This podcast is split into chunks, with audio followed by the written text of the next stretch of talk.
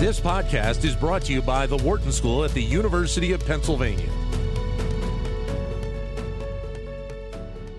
Well, the baseball bat is obviously a staple of the game, whether it be wood or aluminum, but wood bats obviously have a long history in the game and they continue to be used on many levels of baseball with new styles and innovation seemingly come forward very frequently. Travis Copley is Vice President of Sales and Marketing for Old Hickory Bat Company in Tennessee. And I should note that Travis is a young man that I saw, and I can say young man because he's I saw him as a minor leaguer coming up through the Cincinnati Red system many, many years ago.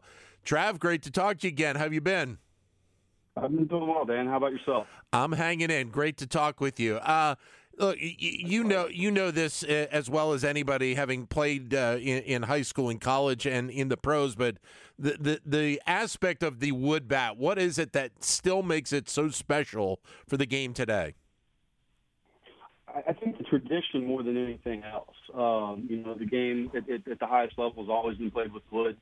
Um, I think you know there's there's some nostalgia there that uh, you know, changes or tweaks or concerns that he may have with his bat. Um, and that's really kind of how you you you have you know guys are always going to change. Very, very rarely do you have one guy that swings one model, one length, one weight for his entire career. You know, guys get hurt, they they get older, uh, you know, they may change the swing, and so having that relationship where they have direct contact with us, where we can kind of walk through that process with yeah. them, uh, has been super beneficial for us. What's the pricing component been like for that production over the last uh, several years? Uh, and as you said, you make it for a variety of different levels, whether it be major leaguer uh, all the way down. That, that, continually goes up every year a little bit, um, and we try to manage it with, with our facilities and what our capacity is at the time.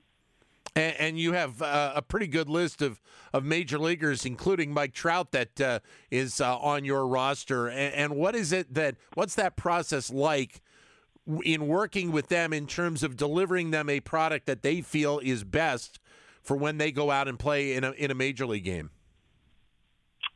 So for us, it's it starts with the relationship with the player. Um, you know, you brought up Mike. I, I was fortunate enough to meet Mike when he was 16 years old. Um, have kind of forged a relationship over time where he's comfortable coming to us with any you know changes or tweaks or concerns that he may have with his bat, um, and that's really kind of how you you you have you know guys are always going to change.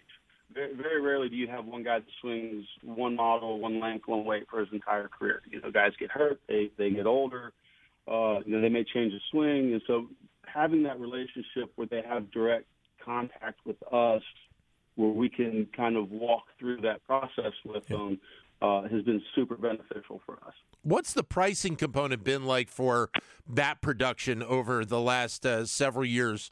Uh, and as you said, you make it for a variety of different levels, whether it be major leaguer uh, all the way down, probably even some kids will use a, a wood bat.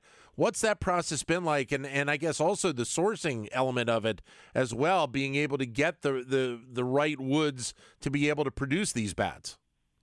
Right. So the pricing, uh, uh, you know, it, we, our stuff comes out of the wood industry, obviously. So like everything else wood related, you know, we saw prices go up uh, significantly over the last couple years. Uh, they have seemed to stabilize a little bit uh, as we get into the the 23 season. Um, but yeah, it was it was uh, an interesting stretch of time with COVID, you everything being shut down. We were in a very good position that we actually own our own wood facility. So as this started to, I guess everybody became aware of what COVID is and what was going to happen. Um, we were able to, to front load a little bit, so we were in a pretty good spot through that time. Um, it also helped on the pricing. We didn't have to move our prices quite as drastically as, right. as, as maybe some other companies did. What is that process like from you know from the delivery of the wood to to final production of the bat? Take us through a little bit of what's all entailed there. Sure. Uh, so the majority of our wood comes out of the Northeast, uh, New York, Pennsylvania area. Uh, we have a place in Pennsylvania that will basically split the, the logs for us uh, and turn them into green squares. We have a drying facility in Missouri uh, where we ship the squares there. They're dried. That's dried and then turned into dowels. So that's probably a two to three week process there before we ever get the wood in house. Uh, once we receive it here in Tennessee, uh, it goes pretty quick. And so, you know, once we put a put a piece of wood on the lathe to cut a bath, uh, it's about a four to five day process to get it out the door. Uh, so, outside of the major leaguers that you guys work with, where do you see the most interest in terms of wanting to have the wood bat? What levels of baseball are you seeing it? High school, college for sure. And you know, if you're a, a premier player at the high school level, chances are your summer schedule is almost exclusively wood. Um, and so you're talking about some of these guys may play up to you know 80, 90, 100 games in the summer and fall with a wood bat. So they're they're not far off of what a minor league schedule would look like as far as number of games. Um, college summer ball has changed a little bit in the 20 plus years since I played. Uh, but it, most of those leagues are still wood. The the game schedules aren't quite as long with most of them, but you're still looking at, you know, a lot of these guys will go play 30 games in the, in the summer after their college season wraps up.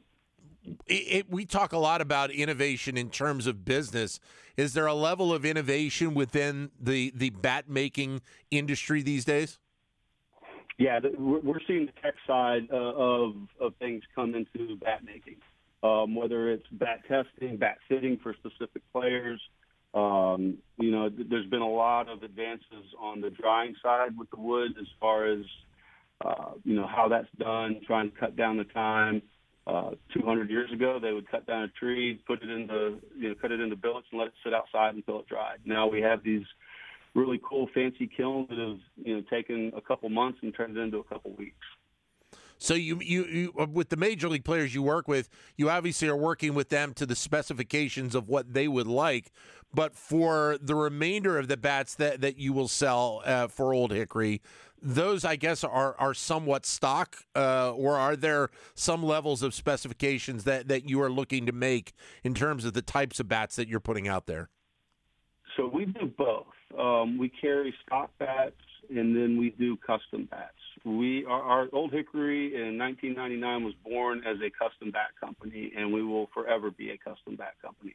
Um, and that applies to the amateur side all the way to the big league side. So if uh, you know a 15 year old high school kid has an idea for a bat that that that he would like to see made, we can make that happen for him.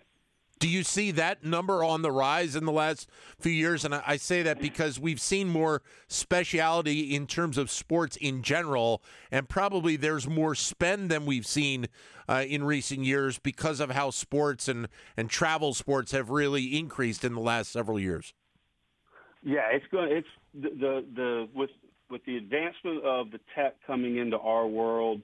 Um, you know, bat fittings and bat testings at the amateur level are going to continually rise.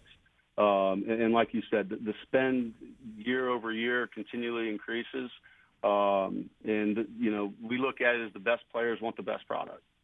The best woods for for making bats right now are what? Maple and birch. Yeah, the the, the days of ash bats are, uh, are are slowly fading away. Why why is it that, that that ash has kind of kind of faded away here in recent years? So two main reasons. One, uh, maple and birch are harder and they tend to last longer. Um, but really, what's what's kind of what's kind of got ash in the bind right now is the uh, borer beetle that's that's come in, and so it's tearing up the ash trees. It's it's made it harder to get those those billets, the good billets in there. Um, and and honestly, the preference for most of the big league players is maple or birch. So you've you've you're not only just somebody producing bats, but you have to be watching the environment as well, right? Oh, absolutely. Yeah, that's you know we get calls you know all the time or emails from people that hey they had a storm roll through and a maple tree fell down. Would you know would we want it? And yeah. you know we have to explain that that there is a growing cycle and season that is optimal for the wood that we use for bats. Um, and so not every tree gets has the ability to get turned into a bat. Trev, great to talk to you. Great to catch up with you again. All the best to the family. Dan, I appreciate it, and uh, hopefully we'll connect here soon. Absolutely. No, no question about it. Travis Copley, who's Vice President of Sales and Marketing for Old Hickory Bat Company based in Tennessee. To keep engaged with Wharton Business Daily and other Wharton School shows, visit businessradio.wharton.upenn.edu.